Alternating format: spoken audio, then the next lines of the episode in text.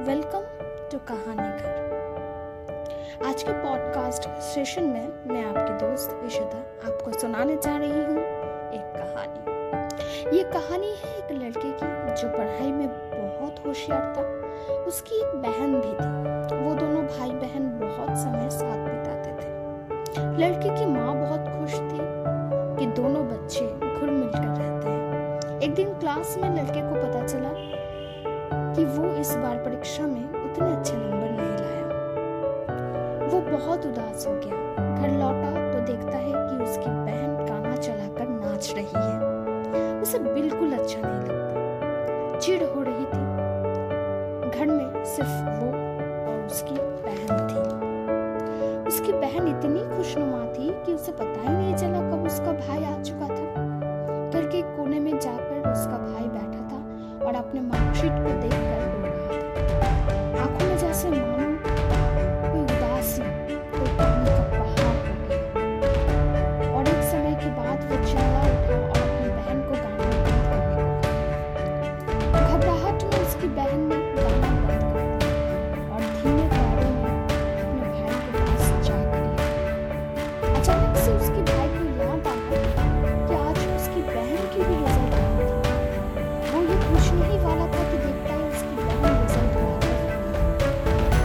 Christmas.